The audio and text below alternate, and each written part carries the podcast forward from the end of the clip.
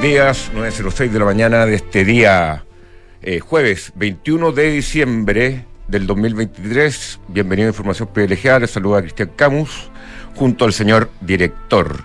Muy buenos días. En esta semana vascuera. Eh, bueno, perdón, empezó el verano hoy día, empezó el verano, dicen. Sí, Siempre pues es 21 como de diciembre. después, Pero hoy día exacto, porque a veces está corrido para adelante, para día van a atrás. ser 32 grados, supuestamente.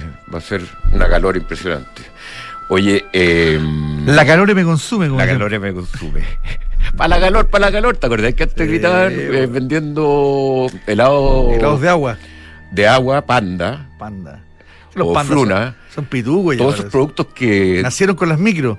que- y nacieron con, con, la, con las restricciones presupuestarias de todo Sí. el mundo. Sí. Porque era un helado a 10 pesos. Y hoy día son helados Para la calor, para la calor. Para el regalón. Para el regalón. Para el regalón. Ahí con las monedas. Eh, Uy, era bienvenido el pandita. En la micro arriba. En agüita. ¿Ah? De agüita. Sí, de agua. Y el Loli era como ya más lujoso, ¿ah? El Lollipop Sí, de po. Saori. así es. Ese que le partís por la mitad. Causó mucho estrago la declaración de, de nuestra invitada el otro día. ¿o? ¿Cuál? Cuando dijo que contigo fue o no? O estábamos con, no, estábamos con la José. Ah, no me acuerdo. Eh, nuestra invitada sobre temas eh, tributarios. Ah, la, la, ya, recabarren. la, la Soledad Recarren. Estuvo muy, estuvo muy, muy espontánea, muy simpática. además. Bueno, eh, estamos con la canción de Braveheart. Igual te iba a decir que mi lado favorito, ¿sabí- ¿sabéis cuál es? El, el chiriboy alegre. Bueno, ya no existe, parece. ¿No? El Holiday. El Holiday también Parece me que ya no existe. El estéreo. Ese gustaba menos. El estéreo me gustaba. Bueno, eh, estamos con la música de Braveheart, esta película eh, de los escoceses contra los ingleses de Mel Gibson. Y eh, la ponemos por eh, que simplemente por mi ley y su corazón bravo. El tipo tiene sus cojones, los tiene bien puestos. 300 y tantas medidas, 360 medidas. Las estuve leyendo, hay varios que no se entienden muy bien, pero son es, regular la regularización y que terminan siendo desreguladas. Todo desregulado, Apostar- todo libre. Apostar por la libertad, como. Eh, privatización de empresas que eh, estatales que lo único que hacen es eh, arrojar pérdidas. Hay un montón de empresas estatales con lo que Argentina, no sé cuánto las van a vender, pero algo de plata va, va a recaudar. Eh, en mí, bueno, la, valentía de, esta, de estas medidas, de que se toman de un día para otro más de 300 medidas, eh, imagínate tú estás arrendando la casa y se cambió la ley de alquileres y ya tenéis que acomodarte una nueva ley como propietario o como eh, arrendatario. Después... eh, Eso es importante ver después cómo se aplica, ¿eh? porque en cualquier, en cualquier Estado de Derecho, cuando tú tienes un contrato vigente eh, y hay un cambio, hay que ver cómo, cómo baja eso, pero normalmente se deberían Sí, respetar. la- el, el tema va a ser probablemente para las renovaciones y para los nuevos alquileres. Debe- me imagino que debería ser así. Lo que pasa es que eh, lo sorprendente de, de mi ley, que se confió en el Señor para que le vaya bien, eh, es que en ocho días hábiles, 360 medidas, ya eh, algunas tienen que pasar por el Congreso, entiendo. Sí, otros son vía eh, se, se van a privati- privatizar las empresas, se van a regular un montón de precios, eh, se va a libertad de cielo abierto, se va a libertad de internet, se van a acabar las protecciones eh, a las importaciones, a las empresas locales. Es una, es una demostración de cómprate que- luego el Torino, porque No, pues va a ser más fácil comprarlo después. pues. no, no. Sí, pues, hoy no, día- No, hoy- porque los argentinos van a tener plata, Está bien, pero si el problema no es ese. no nos van a querer soltar, el, el problema es nos cómo- van a querer más. El problema es la regulación de cómo traerlo para acá. Y yo lo hablé con un experto, me dijo, feliz te lo tomo en los Libertadores para acá. En un momento en Argentina que es muy complicado. Ah. Así que a lo mejor puede venir bien. Pero lo que te quería decir Porque es se que... termina el registro automotor, una cosa así. El registro que es una sarta de, de gente que, que papelea. Y por- vive por ese papeleo. autos, Y vive ese papeleo. No, lo, lo que te quería decir es que lo que está demostrando mi ley, más allá de sus medidas, que son bien profundas, más allá de la rapidez, es que está cumpliendo lo que dijo y eso, y eso es lo que debería sorprendernos. Porque en general las campañas de los gobiernos en cualquier parte del mundo y de la que no nos escapamos aquí en Chile, las campañas son una cosa y una vez que te pones la banda presidencial eh, y llegas al Palacio de Gobierno a gobernar, eh, la cosa es otra. Y, y- y empiezas a ver las cosas con un poco más de gradualidad, las empiezas a mirar de otra manera. Eh, ese viejo dicho que con este gobierno eh, funciona desde el primer día, otra cosa con guitarra. Bueno, mi ley en ese sentido se está saltando todo eso y está avanzando fuertemente. Vamos a ver cómo reacciona. Ayer hubo un primer intento piquetero en la calle que fue bastante eh, moderado lo que pasó, no hubo mucho, incluso un intento de conatos con, con la policía, pero no pasó mucho. Pero yo creo que hoy, después de esto, que ya son medidas más que relevantes, yo creo que vamos a tener que estar atentos a dos termómetros. Uno, uno el termómetro del mercado, y ahí es más que la bolsa, pero la bolsa argentina es una bolsa chica, una bolsa que tiene pocas acciones, que Sí, tiene poca liquidez.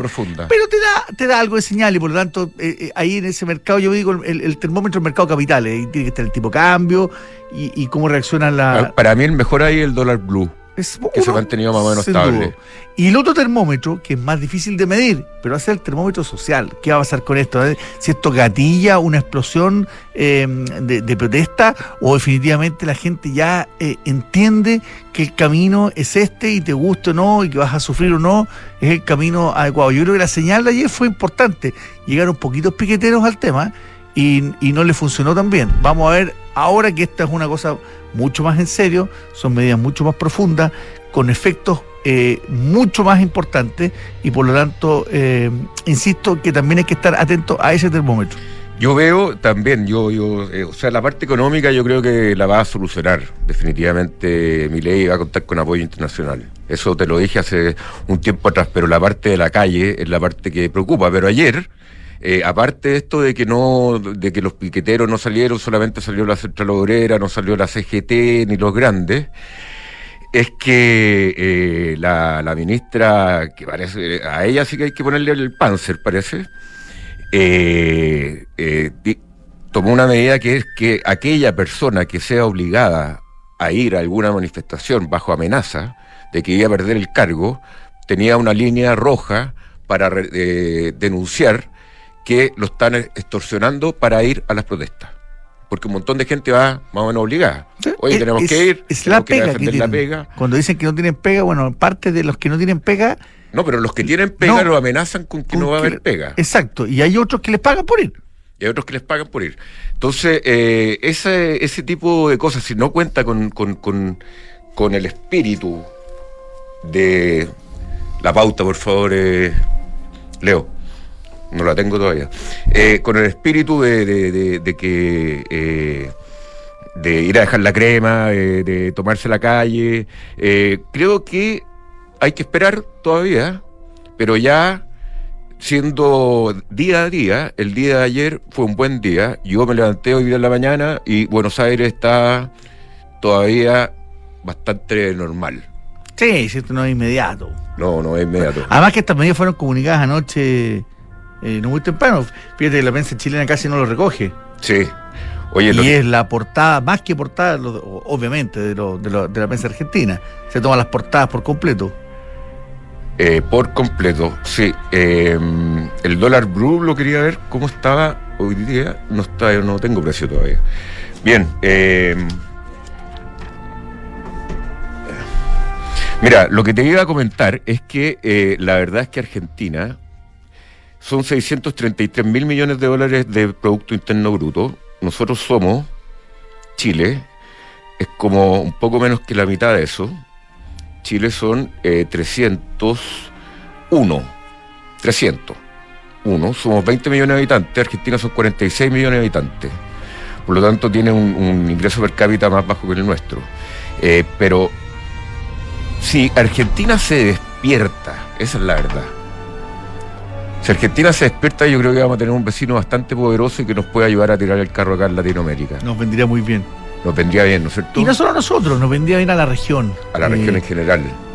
Argentina ha sido vagón de cola junto con Venezuela los últimos 15, 20 años y con una excepción muy cortita en la primera parte de, de Macri, pero ha sido el, el alumno porro, el alumno que no hace las tareas, el alumno que hace las cosas mal, que los pusan del colegio, que termina y que antes estuvo condicional y tiene la oportunidad ahora Es que no es el alumno borro. totalmente. No, es Porro. no el alumno porro. Porro, no va a clase, no paga, no toma el alumno no, es, estudia. son los profesores, viejo. ¿O no? No, yo lo he dicho varias veces aquí. En, la- en Argentina no le voy a echar la culpa solo a los políticos. Ahí hay un problema mucho más, más profundo, hay un problema en la sociedad argentina. Que ahora se hastió, pero se hastió de cuántos años de esto. Aquí no son no es solo los políticos. Bueno, son los que Además, tú, y, y finalmente tus políticos son el reflejo de tu sociedad también. Y por eso mirémonos aquí un poquito lo que pasa en Chile. Estamos enfermándonos. Hace estamos, rato. estamos enfermándonos, sí. Hace rato.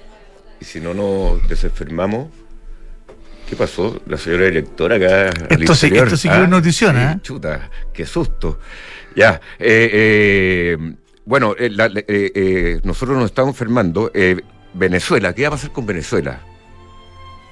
Es impresionante como dentro de los países más ricos del mundo estaba Argentina, hace ya tiempo, Venezuela hace poco. y Venezuela hace poco. Eh, pues. Y Venezuela debe ser el país más de los más pobres del mundo ahora.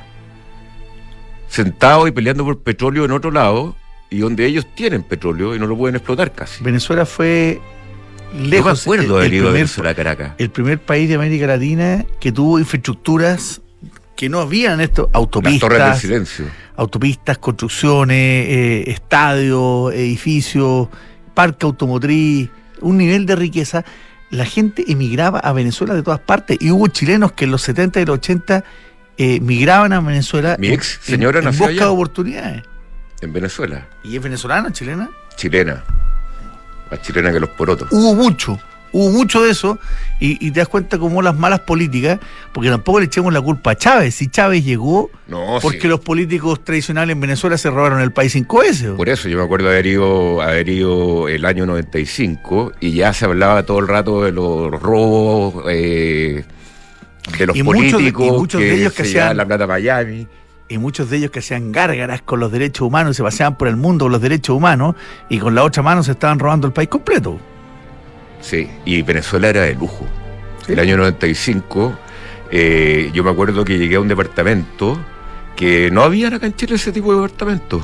Departamentos con televisores LED casi ya en ese año que no existían, persiana eléctrica, penthouse, Un, nivel- un, arriba, un estándar de vida, incluso un poquito eh, too much. too much. un poquito- con 30 pesos Sí, de la época. Un poquito eh, relamidos, un poquito suticones, pero bueno, Sí. para el estándar chileno. Bueno, es que con 30 pesos de la época del 95 llenaba el estanque completo, de un Mercury V8 no bajan de ahí los motores de todos los autos venezolanos, que el parque automotriz se ha gestado heavy, eh, y, y lo llenaba con 30 pesos. Eso es una distorsión, es como las distorsiones que hay en Argentina que ahora se van a acabar. Es como cuando competíamos con unos amigos en Argentina, oye, ¿quién, quién encuentra el ladrillo más caliente? Porque teníamos la calefacción prendida para las mañanas de verano. Qué, qué locura. Entonces se, se, se despilfarran los, los recursos, así se despilfarra, como nos estamos despilfarrando nosotros ahora la educación gratuita quizá universitaria, o el CAE, que no debería ser, y que deberíamos invertir los recursos en otro lado. Los recursos son limitados y algún día hay que pagar la deuda y a Argentina le tocó ahora. Oye, doctor, y por último, antes de entrar a nuestras menciones, la, la silla musical en este país no termina, ¿no? ¿Cómo se tragan las palabras? El nombramiento de Francisco Villar en televisión Me dio como vergüenza. Me dio vergüenza, tal cual. Me dio vergüenza a mí. Me dio vergüenza no sé cómo no le da vergüenza a él. Además de cómo fue tratado por estas autoridades cuando él, él dirigía Televisión Nacional o cuando él fue ministro. Y, y ahora, con total desparpajo, en, en la moneda, plantea que eh, Televisión Nacional tiene que seguir la pauta del, del presidente a rajatabla. O sea, da, da una señal que viene con un rol casi interventor a Televisión, a Televisión Nacional, lo que me parece muy, muy preocupante es la televisión pública.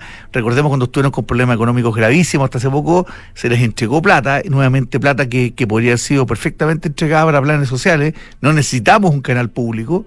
Eh, bueno, se, optó porque, porque sí, pero no me vengan ahora que, que va a dejar de ser un canal público y se transformar en un canal de gobierno. Yo lamentablemente desconfío de la gestión de Francisco Vidal a, cargo de Televisión Nacional. Me parece un retroceso profundo y me parece además eh, nuevamente este gobierno dándose vueltas de carnero con sus declaraciones respecto a lo que opinaban sobre ciertos eh, personeros de los gobiernos de la concertación y de lo que y de lo que hacen ahora. A mí de verdad me parece un retroceso profundo. A mí, te digo así, resumen, vergüenza nomás. Me, no me atrevería a ser eh, Francisco Vidal en este minuto. O sea, de pasar a ser vocero de, de, una campaña que te recompensen con ese... Porque es un puestazo ser eh, director o ser presidente del directorio. Es un puesto influyente importante, no, gana tanta plata. No muy bien pagado, efectivamente no muy bien pagado, pero que, pero que, pero que tiene su rédito, porque te, reactivas, te haces influyente de nuevo y, y después pasamos por caja, porque das a entender que tú tienes una llegada además con, eh, con las autoridades que, que, aparentemente él había perdido, si se había transformado en un panelista casi de farándula, los matinales, prácticamente en eso. Y eso es lo que tenemos hoy día como presidente de la televisión pública. Sí, acá me aclara un amigo que la, la persona, la Anita Luigi, que fundó la, la radio Duna, eh, fue presidente también del directorio. Y lo hizo extraordinario. lo hizo extraordinario. En, en, en números azules. Y hoy día Televisión Nacional es un canal frío que no, nuevamente no lo ve nadie. Y eso es gestión. Eso es gestión, totalmente gestión. La Anita lo tomó en el suelo y lo levantó, lo sacó de la UCI y lo revivió y lo dejó sano. Lo entregó y asiste a la Televisión Nacional de nuevo. Y con este tipo de nombramientos creo que el camino va en, franco deterioro como decía un amigo mío italiano. ¿Y cómo se ha aportado Televisión Nacional en la historia? Porque para, para el gobierno Pinochet, la dictadura militar, eh, era, nosotros con mi hermano le decíamos Fantasilandia. a la, sobre todo a la edición 2 de 60 minutos, eh, que era una inauguración tras otra. O sea, se inauguraba un banco de una plaza. Ese es el problema que nunca ha tenido atisbos de ser televisión pública, pero desde que fue fundada por Frei Montalva, la utilizó, Allende la utilizó, Pinochet la utilizó, y hubo un intento con el retorno de la democracia de hacerlo, de hacerlo televisión pública, pero cuando finalmente el presidente, el director ejecutivo y el director de prensa terminan siendo funcionarios del gobierno, con un directorio que tiene poca, poca manija porque está empatado, pero que lo desequilibra el presidente nombrado por el, el, presidente del directorio nombrado por el presidente de la República, creo que no se justifica. No se justifica tener una televisión eh, eh, supuestamente pública cuando le queda poco de pública. Así es. Oh, se, me quedó el pingüino. Pero metiste el otro bueno, la próxima semana. Se me quedó y siento que me acordaron y todo. uno se distrae en cualquier cosa de repente es que lo tenía que buscar y. Tráelo, tráelo en un cooler. No, ¿eh? si viene, estos calores. Viene en cooler. Ah, ya. Viene en cooler. Polo es un pingüino y dicen que nunca podrá volar, pero por suerte eh, conoció los beneficios de Santander Latam Paz. Ahora, al igual que tú, puede acumular millas en todas sus compras, eh, canjearlas por su destino soñado y disfrutar las increíbles, los increíbles beneficios que harán que siempre se pregunte, ¿y si nos vamos de viaje? Conoce todos los beneficios de Santander.cl, Santander tu banco. Oye, gran oportunidad también para la TAM, en lo Argentina puede ser también, ¿no? Vamos a ver qué pasa con la acción de la TAM hoy día. Recuerda que con Cenegocia ahora puedes financiar tus facturas y órdenes de compra 100% online y con las mejores tasas del mercado. Visítanos en cenegocia.com. Falcom es una empresa de asset management independiente cuyo negocio es la distribución, administración y asesoría de inversiones financieras en los mercados locales e internacionales, dirigido a clientes institucionales, family office, fundaciones y personas de alto patrimonio. Falcom. Este verano pide tus vacaciones en un solo clic con Book, porque con Book todos tus trámites de recursos humanos son más fáciles, gestiona con eficiencia, vacaciones, liquidaciones, beneficios, capacitaciones y mucho más para no perder tiempo ni información. Eh, mira, ayer eh, decidí eh, barnizar unos muebles que requieren restauración. para eso uno requiere barniz y si uno requiere barniz lo necesita al, mismo día o al día siguiente, y a un buen precio, al precio más conveniente del mercado, con Mercado Libre. Yo siempre le voy dando ejemplitos de mi uso de Mercado Libre y Mercado Pago, señor director. La auditoría y obtener grandes resultados y en PwC están convencidos de esto. A través de datos confiables y procesos rigurosos logran que tu empresa alcance el siguiente nivel.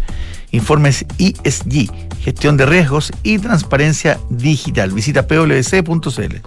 Bueno, toda la gente que va al, al, sur, al norte, que se va a tomar un avión y que después tiene que tomar un auto, hágalo con el e-check de EconoRent. Fácil, muy eh, cómodo, eh, ahorrador de tiempo también. Uno llega, se baja al avión y se sube un auto nuevo o con olor a nuevo, por lo menos, en EconoRent. Frontal Trust es especialista en activos alternativos, ofrece inversiones atractivas y rentables de mediano y largo plazo gestionadas por expertos en los sectores de private equity, deuda privada, infraestructura y agribusiness. Ingresa a frontaltrust.cl, invierte con confianza, invierte en Frontal Trust. Eh, vive la experiencia de Año Nuevo en Sheraton Miramar. Disfruta de una vista privilegiada desde el mejor ambiente y con el más alto nivel gastronómico de la ciudad Jardín. Para mayor información ingresa a su Instagram Cheraton, arroba Cheraton Miramar Hotel. Doctor. Bien, estamos al teléfono con Arturo Claro, economista de Consult. Eh, muy buenos días, Arturo, ¿cómo estás? Hola, Arturo, ¿cómo te va? Hola, ¿qué tal? Pablo, hola, Cristian. Gracias por la invitación, siempre un gusto estar acá. Qué eh, bueno, güey. Oye, me imagino que ya le pegaste una recorrida completa al, IPOM, que se publicó ayer. De inicio a fin. Eh, y cuéntanos qué, qué, qué es lo que están viendo ahí en el Consult con este IPOM, que, bueno, fue bastante positivo, fue con bastante fe a bajar la tasa a 75 puntos base, que esa fue la noticia, pero ahora esto en el IPOM uno encuentra eh, más estimaciones hacia adelante y más escenarios hacia adelante. Cuéntanos cuáles, cuáles son los escenarios que está viendo el Banco Central para Chile y el mundo, Arturo. Claro, sí.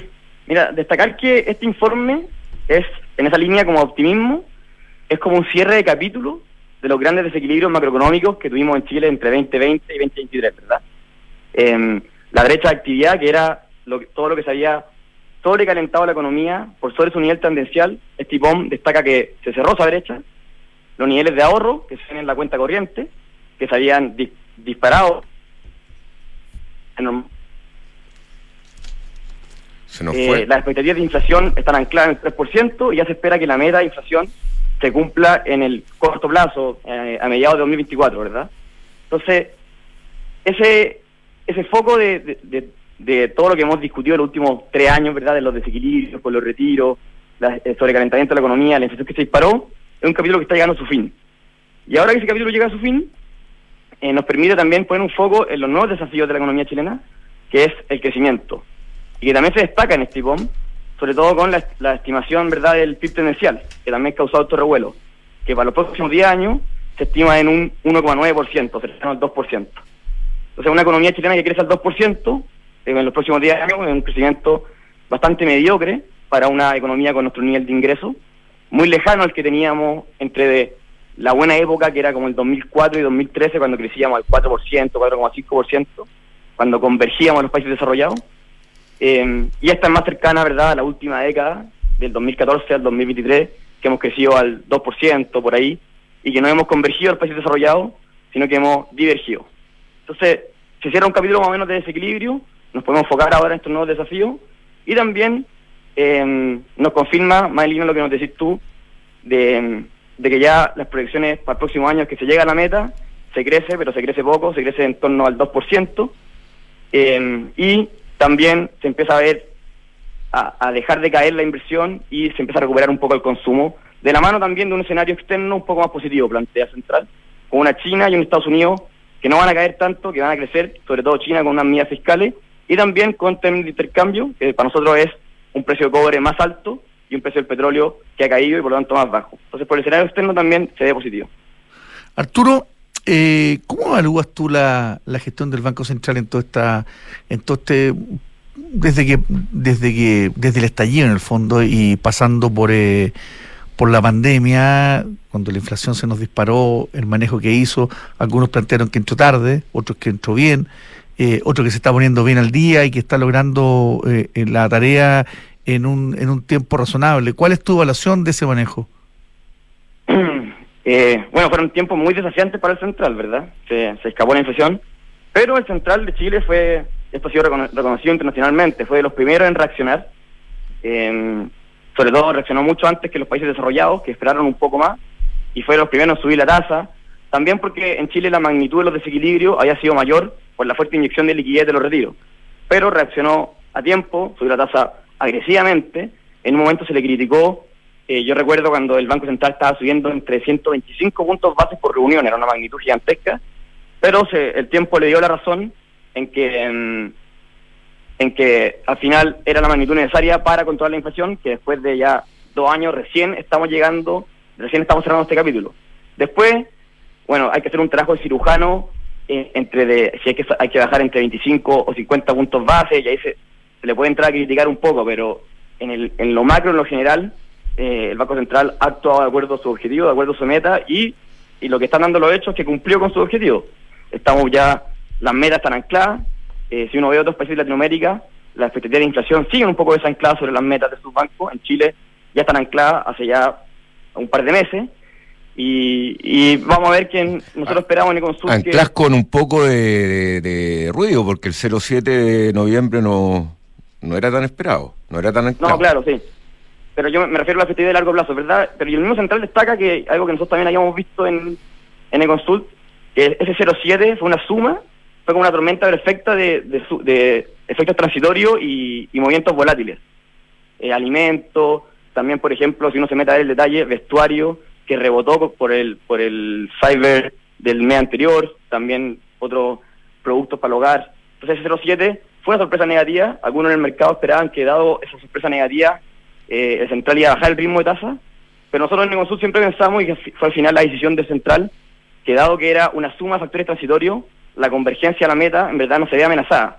Y si uno ve la inflación subyacente, de hecho, que es la, que excluye los elementos más volátiles, y que según varios estudios que el mismo Central ha hecho y otro economista, es la que predice mejor el comportamiento de los precios en el mediano plazo, esa inflación eh, se está moviendo mucho más lento de lo que esperaba el Central. De hecho, cambió su proyección para este año de 6,3% a 5,8%, 5 puntos menos. Entonces, la evolución, la evolución de la inflación ha sido incluso mejor de lo que esperaba el central.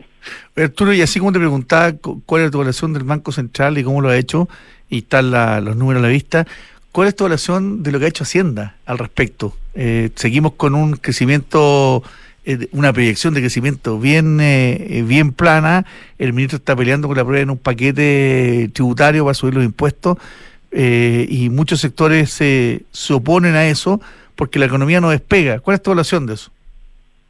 Claro. Bueno, primero, Hacienda jugó un, rol importante en, también controlar la inflación, y eso hay que destacarlo, el año anterior cuando saneó un poco las cuentas fiscales, ¿verdad? al final fue ejecutar el, último el último presupuesto del, del gobierno Sebastián Piñera, que era normalizar, o sea, terminar con los con los IFE, con el IFE laboral, terminar con los subsidios pandemia. Eso permitió tener un superávit y, y en el fondo también ayudar a enfriar la economía y ayudar a controlar la inflación. Eh, ahora, ¿verdad que ese foco está cambiando? Eh, el rol de Hacienda, por lo menos el discurso, creo yo, está yendo un poco más hacia lo que debe ser, que es el foco en el crecimiento. Hay que pasar del discurso a la acción, ¿verdad? Pero creo que es un primer paso. En los últimos 10 años, en un momento, en algún momento, el crecimiento casi que era algo malo. Eh, ese discurso está cambiando. Y ahora ya lo que lo que debiésemos esperar de Hacienda es por lo menos tomar acción. En primero, intentar bajar los niveles de incertidumbre y recuperar la confianza de los empresarios. Si uno ve la confianza de los empresarios, está medida por el INSE, está en los mismos niveles que estaba cuando estaba la reforma tributaria de Bachelet 2. En ese periodo la inversión cayó casi todos los trimestres. Entonces, tiene que, ojalá, tomar acciones en restaurar esa confianza y algo que también se está viendo, tenemos que esperar a ver si, si, si, se da o no, en atacar la permisología, ¿verdad? y eso permitiría en el fondo disminuir, disminuir plazo, que disminuye los costos asociados a una inversión y es en la práctica una baja de impuestos. Esperemos que ese sea el foco y que el foco no sea eh, mucho en la reforma tributaria de seguir subiendo impuestos a la, eh, y los costos a la inversión, ¿verdad? Sí, a mí del, del IPOM, eh, en términos de lo que está pasando el 2023, ya está jugado, o sea, el 2023 va a ser 0% crecimiento acá en Chile, según el Banco Central, y el IPOM del eh, septiembre 23 y diciembre 23 tienen la misma, exactamente la misma estimación para eh, el crecimiento del mercado en el 23, y, o sea, el 24 y el 25. Eh, y en ese sentido, el, 1.25, 2.25, 2.0, 3.0, indica que hay algún tipo de optimismo respecto al año 25, que por lo menos estamos creciendo en un rango un poco mayor, pero sigue siendo chico según los economistas también, ¿o no, Arturo Claro, economista de consulta? Claro, igual es también un, poco por las bases de comparación, es como el 2024 vamos a partir tan bajo, pero eh, eh, que vamos a seguir subiendo y en el 2025 también, por eso en el 2025 crecemos un poco más, es porque en el 2024 partimos muy bajo, pero en el fondo es la misma velocidad crucero, es como un crecimiento de 2% anual, mes a mes. Lo que pasa es que nosotros tenemos velocidad crucero. Que es un crecimiento muy bajo, muy mediocre para un país como el nuestro. O sea, si crecemos a este ritmo, eh, vamos a alcanzar a los niveles de España, por ejemplo, en ingreso per cápita, en más de 100 años. Es decir, nunca, porque ¿qué puede pasar de acá a 100 años? Y probablemente nunca alcancemos a Estados Unidos, que era, que era nuestro sueño antes, ¿verdad?, de converger a países desarrollados. Un, un, crecimiento como este, que, que el proyecto central para el 2024-2025, es, es bajo. Lo que pasa es que Chile es un país que no es crucero, pues, viejo. No, no somos un crucero, somos un bote a, a remo. Un gumón. Una góndola. O sea, somos mucho más chicos, entonces no podemos andar a velocidad al crucero. Bien, Arturo, claro, eh, economista de Consult, muchas gracias, que esté muy bien. Gracias a ustedes, que estén bien. Adiós, Arturo, que, lo, que estés bien. Mercado G es un broker con más de 11 años de experiencia con oficina de pasos de acá, acá en el metro Manquehue. Eh, bueno, lo principal no es la oficina, es que cómo operan. Y uno opera acá desde el teléfono, desde el teléfono directamente apretando el botón de la aplicación MetaTrader 5, uno puede ver exactamente en cuánto está el dólar en este segundo, 867.95, bajando un 0,35%, señor director. Mercado G. ¿Conoce la variedad de modelos Ducati, doctor? Con capa máxima tecnología y sofisticación. una acá en Vespucio ¿Rápido? Más o menos, pero muy linda. Muy linda. Se distinguen al tiro las Ducati cuando uno las ve en la calle. Puro estilo. Puro estilo. Bueno, pero estas las últimas unidades disponibles a precios muy especiales. Las puedes. No, quizá no tenga la suerte el doctor que los va a pasar en el auto, pero la pueden ir a ver seguro. Avenida Las Condes 11.412, o si están, por ejemplo, en su oficina, ya en su casa, entren a y van a ver la preciosura de moto que es. Bueno, si usted también quiere eh, invertir eh, diversificadamente en rentas inmobiliarias, hágalo a través de Independencia Rentas Inmobiliarias, que entrega incluso dividendos trimestrales. Se está buscando invertir en una propiedad de los ojos cerrados con Almagro, departamentos con excelentes terminaciones, alta demanda arrendatario y 45 años de trayectoria que lo respaldan. Encuentra todos los proyectos de inversión en almagro.cl slash inversionista. Bien, vamos a un tema que a mí me interesa mucho, que es el tema de los fondos de pensiones y los multifondos. Y para eso vamos a conversar con el gerente de renta fija de AFP Capital, don Carlos Milla. No es necesario que te pongan los fondos, Carlos. Habla nomás. ¿Cómo estás? Hola, hola Cristian. Hola Juan Pablo, ¿qué tal? ¿Qué tal? ¿Cómo te va? Muy bien, gracias a ustedes. Bueno, primero que nada, ¿cómo se han desempeñado este año, ya que estamos cerrando casi el 2023, los fondos, eh, los, multifondos de la AFP? Mira, esto, eh, esto es una historia bastante eh, interesante, digamos, que parte un poco para dar un poco de contexto de, lo que ha pasado durante el año con, con, con los multifondos. Eh, en el caso de los fondos de renta fija, que han sido los que han tenido mayor eh, nivel de volatilidad y mayores cambios en lo que va el año, eh, partamos un poco para darle un poco de contexto. A comienzo de año teníamos que en Estados Unidos, a nivel internacional, se esperaba alzas de tasa. Digamos, estábamos todos esperando que la Fed siguiera subiendo la tasa como ya venía pasando desde el año pasado. y en los mercados proyectaban eso, tuvimos en el fondo rentabilidades que no fueron muy buenas en los fondos de renta fija, a diferencia de los fondos de renta variable, como el fondo A y el fondo E, que sí tuvieron buena rentabilidad. Las bolsas bien la primera parte, la primera parte del año. Luego, después, en torno a marzo, abril, tuvimos este el problema que, que, ocurrió en Estados Unidos con, con los bancos, eh, eh, estos bancos regionales que tenían estos, estos papeles donde tuvieron esta, esta salida de depósito. Eh, y ahí las tasas cayeron fuerte. Ahí lo, pasamos, mal hasta aquí por eso. Sí, fue, fue, fue un momento muy grande y ahí tuvimos básicamente que pasamos de incorporar alzas de tasa para este año a incorporar incluso bajas de tasa. Fue muy fuerte el cambio y ahí se, se recuperaron los fondos.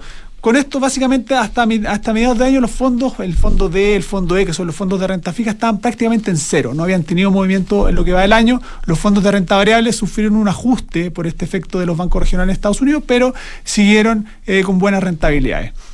¿Qué pasó la segunda parte del año? Y aquí viene lo interesante. Empiezan a salir los datos de, eh, datos económicos, inflación, empleo, digamos, crecimiento de Estados Unidos sorprendiendo eh, al alza. Eso genera un, un, ánimo en los inversionistas donde se empieza nuevamente a incorporar alzas de tasa, donde la Fed ya no se ve eh, con posibilidades de bajar la tasa. Eh, y eso obviamente le pega también a las tasas locales y comienzan a subir de manera importante. Tuvimos pasado desde julio en adelante subidas de alrededor de 100 puntos base, incluso más para las tasas locales, tanto en pesos como en UF. Lo mismo pasa con las tasas internacionales. Eh, y se genera un escenario donde el fondo E, incluso hasta fines del mes de octubre, que fue ya cuando llegamos al pic de tasa, eh, el fondo E estaba en un, minuto en términos nominales rentando menos 8%. Esa, y el fondo D en torno al menos 6%. Ahí la gente se pregunta cómo si el renta fija, eh, voy a tener rentabilidad negativa. Claro. ¿eh? El nombre, el nombre eh, confunde a la gente que no está muy metida en la gran mayoría. Te lo pueden explicar muchas veces. Sí, pero, pero el nombre juega. la, renta fija es fija cuando uno toma el plazo completo de los instrumentos. Digamos. Entre medio, los, los, instrumentos cambian de valor y tienen rentabilidad positiva y negativa, y es un poco lo que pasa. Ahora, ¿Cuál, fue, ¿Cuál es la gracia incluso de esto? Que cuando, cuando las tasas llegan al pic, luego vemos en, noviembre, a principios de noviembre, que ya empieza a cambiar el tono de la Reserva Federal, comienza a venir eh, todo, todo este cambio un poco de, incluso de datos, datos un poco más, eh, menos, menos eh, importantes, digamos, al alza, se, se, se, moderan un poco los, datos en Estados Unidos, la Fed cambia el discurso, se empiezan a incorporar bajas la tasa y tenemos una corrida de tasa que también fue del orden de los 100 puntos base a lo que va hoy día, digamos. O sea, ya llevamos más más o menos un poco más de 100 puntos base de tasa en pesos, tasas en UF, tasas en, dólares en Estados Unidos. Eso ha generado que el fondo D o el fondo E, que es el fondo de más renta fija, eh, haya llegado desde un menos 8% a fines de octubre a cero a fines de noviembre y hoy día ya está una gran recuperación. en torno al 3,5%. Oye, y, y, con lo que con lo que entramos, ya, ya sabemos la FED, el camino que nos está indicando, teniendo en cuenta que si no pasa nada, nada muy extraordinario, ¿qué seguro para, para la renta fija en el 24? Mira, efectivamente, si no pasa nada extraordinario, si, si tenemos nuevamente los que datos. Siempre pasa algo extraordinario, pero. Eh, es difícil proyectarlas, efectivamente. Pero si tenemos que los datos siguen en la tendencia que nos que se ve hasta ahora, digamos, de moderación, con una Fed que está haciendo discurso un poco más, más moderado en términos de, de, su tono de alza de tasa, ya las alzas de tasa prácticamente nadie las está viendo para el próximo año, solamente se ven bajas de tasa. Eh, y acá en, Chile, con, datos económicos que están a la baja, con una economía que está bastante, que está bastante primera y que necesita bajas de tasa, nosotros vemos un escenario bastante positivo por, para renta fija, independiente que venga o no vengan caídas en los papeles, digamos. ¿Por qué? Porque las tasas a las que estamos hoy día son tasas que son relativamente atractivas. O sea, estamos con tasas bastante más altas a las que partimos el año, este mismo año, y estamos también eh, con, con, tasa, incluso uno lo compara hace una ventana de 10 años de tasa, eh, para partir un año son tasas que son bastante altas, digamos. Solamente creo que un par de años hace un poco mayor que la que estamos terminando ahora este año, pero, pero son tasas eh, relativamente importantes. O sea, el papel a 10 años, que es más o menos la, la, la, la, referencia para, para nosotros, estamos hablando de que en pesos estamos en torno al 5,5%, en, en, en UF estamos en torno al 2,4%, entonces son tasas que son relativamente importantes y que nos dejan eh, bastante tranquilos con la rentabilidad que podríamos esperar hacia los años para me imagino, me imagino, Carlos Milla, que en el mes de noviembre dormiste bastante mejor que todo el año. Porque el mes de noviembre fue bastante salvador en términos de 8% positivo en un mes, en el fondo E estoy hablando, eh, eh, para mejorar como decías tú, que en un año, en vez de que la rentabilidad sea tan negativa, haya sido cuatro y medio nomás. Y en general, el mes de noviembre para los fondos todos fue un mes muy salvador. Muy bueno. Muy, bueno. ¿Y cómo eh, diciembre se viene bueno también? Diciembre ya los fondos, por lo menos el fondo, los fondos de renta fija, el DILE, ya van con una rentabilidad en torno al, al 3,5%. Eh, por ciento lo que vamos hasta, hasta el día de hace. ¿Y eso te haría cerrar un, un 2023 en cero? En el fondo E, No, no, del fondo, o sea, en cero terminamos el fondo D y E a fines de noviembre. Hoy día ya estamos cercanos entre el 3 y el 3,5% de rentabilidad acumulada para el año. Ah, nominal, digamos. Ya, perfecto. Que yo tengo acá que la cifra de la superintendencia no son las correctas. No, son los correctas. Lo que pasa es que la superintendencia publica las rentabilidades reales. Entonces, si uno ah, si lo deflacta, si, le resta la inflación, digamos, probablemente estamos entregando en torno a cero ah, con la inflación. Es rentabilidad real y tú hablas de nominal. Claro. En el fondo es para hacerlo comparable con instrumentos, o sea, si uno compara con un depósito a plazo, si uno compara, siempre habla de rentabilidades nominales más que rentabilidad real. Ahora podríamos hacer toda la comparación en términos reales y, sería lo mismo. Digamos. Claro, te quiero preguntar otro tema que fue tan coyuntural durante años y que generaron problemas no solo a la industria, no solo a los administradores, sino que mm. finalmente la gente que era el, estas empresas de asesoría, eh, medias mal llamadas asesorías, algunas de ellas, que, que, generaban estos cambios bruscos de, de unos fondos a otros, finalmente se reguló el tema y, y, desaparecieron los más agresivos en esto a partir de ahí, ¿cómo, qué, ha pasado en, los movimientos de, fondo? Sí, mira, afortunadamente eso, eso ocurre hace, hace algunos años. Eh, y es bien, es, bien, es bien curioso la vista de inversiones, porque no se habla mucho de lo que pasa con, con las inversiones, o cómo uno administra las inversiones.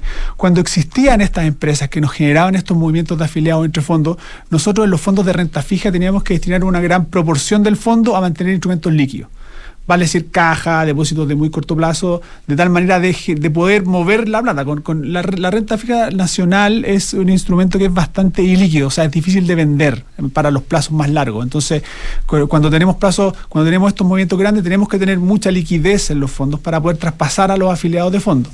¿Y qué, cuál es la, la, contrapartida de eso? Que la rentabilidad de los instrumentos, cuando estamos con tasas bajas, la rentabilidad de los instrumentos de más corto plazo es mucho menor que la rentabilidad de los instrumentos de más largo plazo. Hay un, hay un premio por liquidez que está en los instrumentos financieros que normalmente hacen rentar más a los más ilíquidos versus los más líquidos. Entonces, dado que nosotros teníamos más caja, dado que nosotros teníamos más instrumentos líquidos para hacer los movimientos, rentábamos menos, digamos, teníamos, teníamos menor rentabilidad esperada en nuestros instrumentos. Ahora con eso ya con, la salida de estas empresas podemos destinar menos proporción a esta, eh, a, esta reserva de liquidez y con eso podemos también tener mayores rentabilidades esperadas hacia futuro. finalmente una buena noticia para los cotizantes. Claro, es una, noticia que se materializa en el tiempo. Anormales, claro, se va a materializar en el tiempo que las rentabilidades esperadas futuras van a ser, van a ser más altas por esta mayor, eh, instrumentos de mayor tasa. Y una cosa en el fondo E y de, renta fija, ¿cuánto es nacional y cuánto es eh, internacional? en el fondo en el fondo E prácticamente todo es eh, nacional, yo diría que del orden hasta del un 90% puede ser eh, totalmente eh, renta, más del 80% renta fija nacional. y tiene un poco de acciones locales también, te da cerca del 90% de, de, instrumentos nacionales. el fondo D un poco menos, yo diría que el fondo D puede estar en torno al 80, entre el 70 y el 80%, pero igual sigue siendo un fondo que es altamente de inversión nacional y altamente de renta fija nacional, los dos. Ya. ¿Y te puedo preguntar por, por eh, los fondos que no son de tu área, un poco? sí, por supuesto. Ah, eh, porque eh, la competencia es ardua ante usted y eso mueve el mercado y lo hace competir, lo hace trabajar más, porque se publican todos los meses las rentabilidades de cada uno de los administradores, son como estrellas de rock a veces los, los administradores de, de, renta fija. Y, pero te quería preguntar por la parte de, los fondos de renta variable, que alguna vez te va a tocar manejar también seguramente, o te tocado. ¿Y cuánto de eso es como que nos dice que tenemos acciones de Apple, de Google, de, de, Estados Unidos? ¿Cuánto es más o menos las proporciones de esas inversiones? ¿En, inversiones extranjeras? Sí. Eh, es bastante alta. El, fondo A, para, para, para darte una idea, el fondo A eh, tiene alrededor de un 80% de acciones. De ese 80%, alrededor de un 10, 15% está en acciones locales, el resto, o sea, estamos hablando de un 60, 65%, es eh, eh, acciones internacionales y eh, algo de activos alternativos también que también tienen, no, no acciones públicas, sino que acciones privadas internacionales. y ahí las inversiones están en todo el mundo, en países desarrollados, en Europa, en Estados Unidos, en Japón y también en muchos en países emergentes. Y en general en esos fondos se cubren del tipo de cambio, ¿no? Hay, hay, hay, cierto nivel de cobertura, hay cierto nivel de cobertura. Nosotros en, en los fondos, en los fondos más, pensando en el fondo A, la exposición a moneda local, dado que tienen baja proporción de renta fija local, que es alrededor de un 3%, 4%, y eh, lo que hay de acciones locales, eh, quedamos con una proporción de moneda local nacional consolidada de alrededor de un 20, un 25%, por ese, por ese rango se mueve. Entonces, hay algo que está cubierto, pero en general eh, la renta variable para, para países eh, más emergentes la, trabajamos con la moneda, digamos, la trabajamos un poco más descubierta, porque la moneda es parte de la, del activo que se invierte. Sí, entretenido este tema. Yo estaría toda la mañana conversando contigo, pero nos tenemos que ir a la pausa. Eh, Carlos Milla, eh, muchas gracias, gerente de renta fija de AFP Capital. Así vemos en las manos de quienes están en nuestros fondos, de gente que tiene sapiencia. De carne y hueso. Ah, de carne y hueso. con que cuidado, que están tan lejos de aquí. ¿eh? muchas gracias, muchas gracias por la invitación. En el edificio al lado. Sí. Que, les vaya bien. ¿eh? Vamos, volvemos.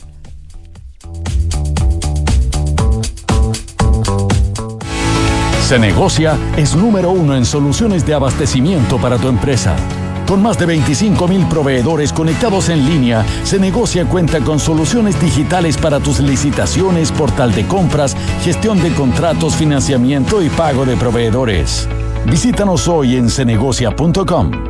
Se negocia, innovación en compras y abastecimiento. Vive la experiencia de Año Nuevo en Sheraton Miramar. Disfruta de una vista privilegiada desde el mejor ambiente y con el más alto nivel gastronómico de la ciudad jardín. La celebración de Año Nuevo te sorprenderá con diferentes activaciones en una noche imperdible, con banda en vivo y con un show espectacular. Los cupos son limitados. No te quedes fuera. Para mayor información y reservas escribe a reservas.miramar.sheraton.com o ingresa a su Instagram arroba Sheraton Miramar desde hoy, contratar una cuenta corriente en dólares es tan fácil que lo puedes hacer en solo tres clics. Si eres cliente Santander, contrátala 100% digital. Una cuenta con la que podrás comenzar a guardar tus dólares para transferir al extranjero, recibir transferencias en dólares, comprar y vender dólares online e invertir en mercados internacionales y mucho más. Conoce más y contrátala en www.santander.cl. Santander, tu banco.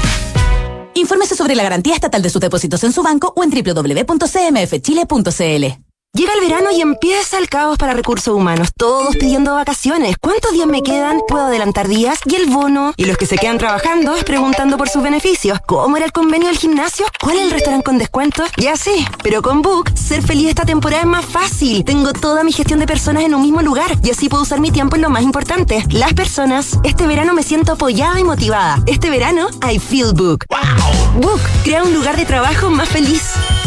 Descubre nuestro software de gestión de personas en buk.cl. Mercado Pago es una cuenta el doble de buena. Transfiere gratis y rápido. Compra con tu tarjeta en tus comercios favoritos y aprovecha todos los beneficios de pagar con tu cuenta Mercado Pago. ¿Qué esperas? Date cuenta. Abre tu cuenta digital.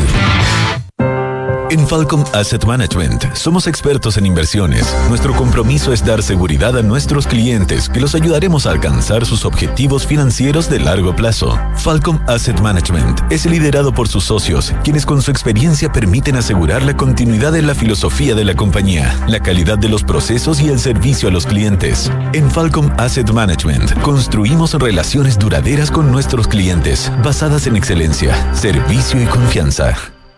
Antes de invertir en un departamento sabía que quería tener una propiedad para el futuro, pero no sabía con qué inmobiliaria. Quería una que fuera responsable, con experiencia y que ofreciera un buen servicio pre y postventa. Por eso cuando conocí al Magro y supe que tenía 45 años de trayectoria, me aseguré en elegir un departamento con excelentes terminaciones, que fuese de calidad y que me permitiera tener una alta demanda de arrendatarios. No tuve ni un pero e invertí a ojos cerrados. ¿Quieres saber cómo lo hice? Entra al magro.cl slash inversionista. Almagro Mercados G es un broker chileno que lleva más de 11 años entregando a sus clientes acceso a los mercados financieros globales, con la posibilidad de ganar con el alza o la baja en el precio de una acción, el dólar o el índice bursátil que prefieran. Regístrate y opera desde tu teléfono, tablet o computador. No te pierdas ninguna oportunidad.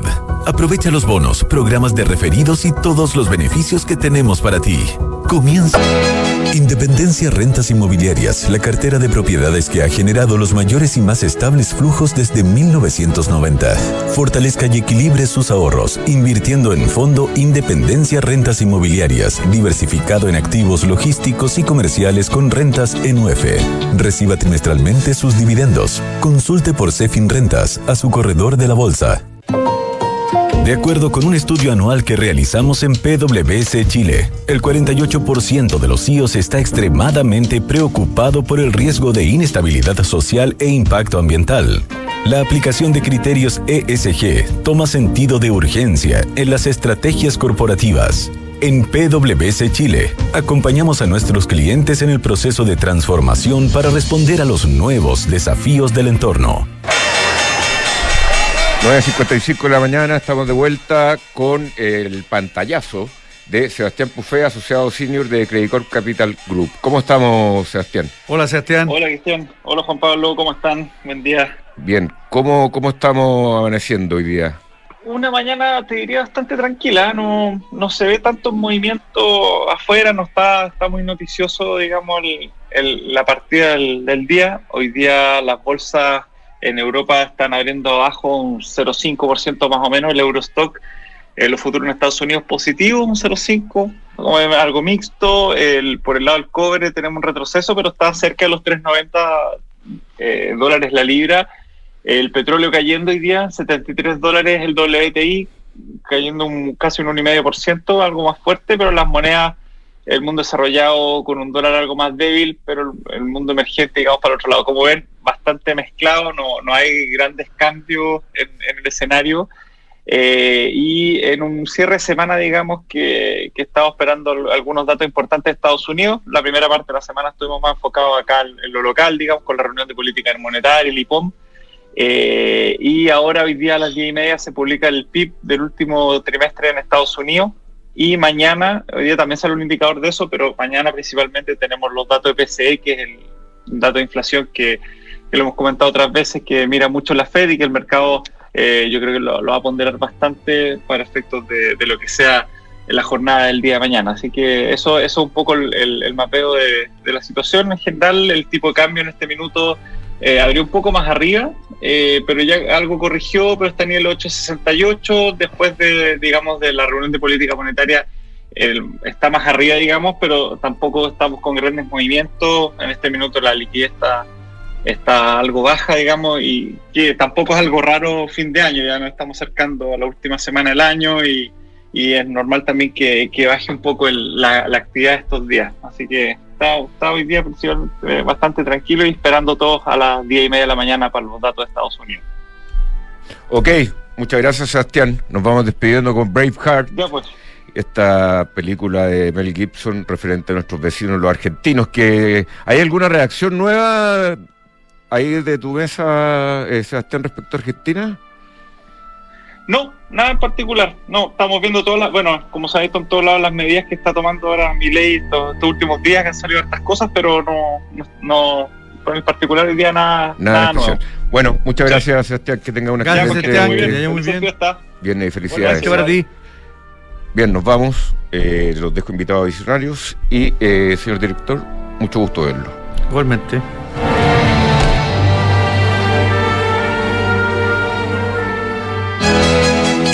Rentas Inmobiliarias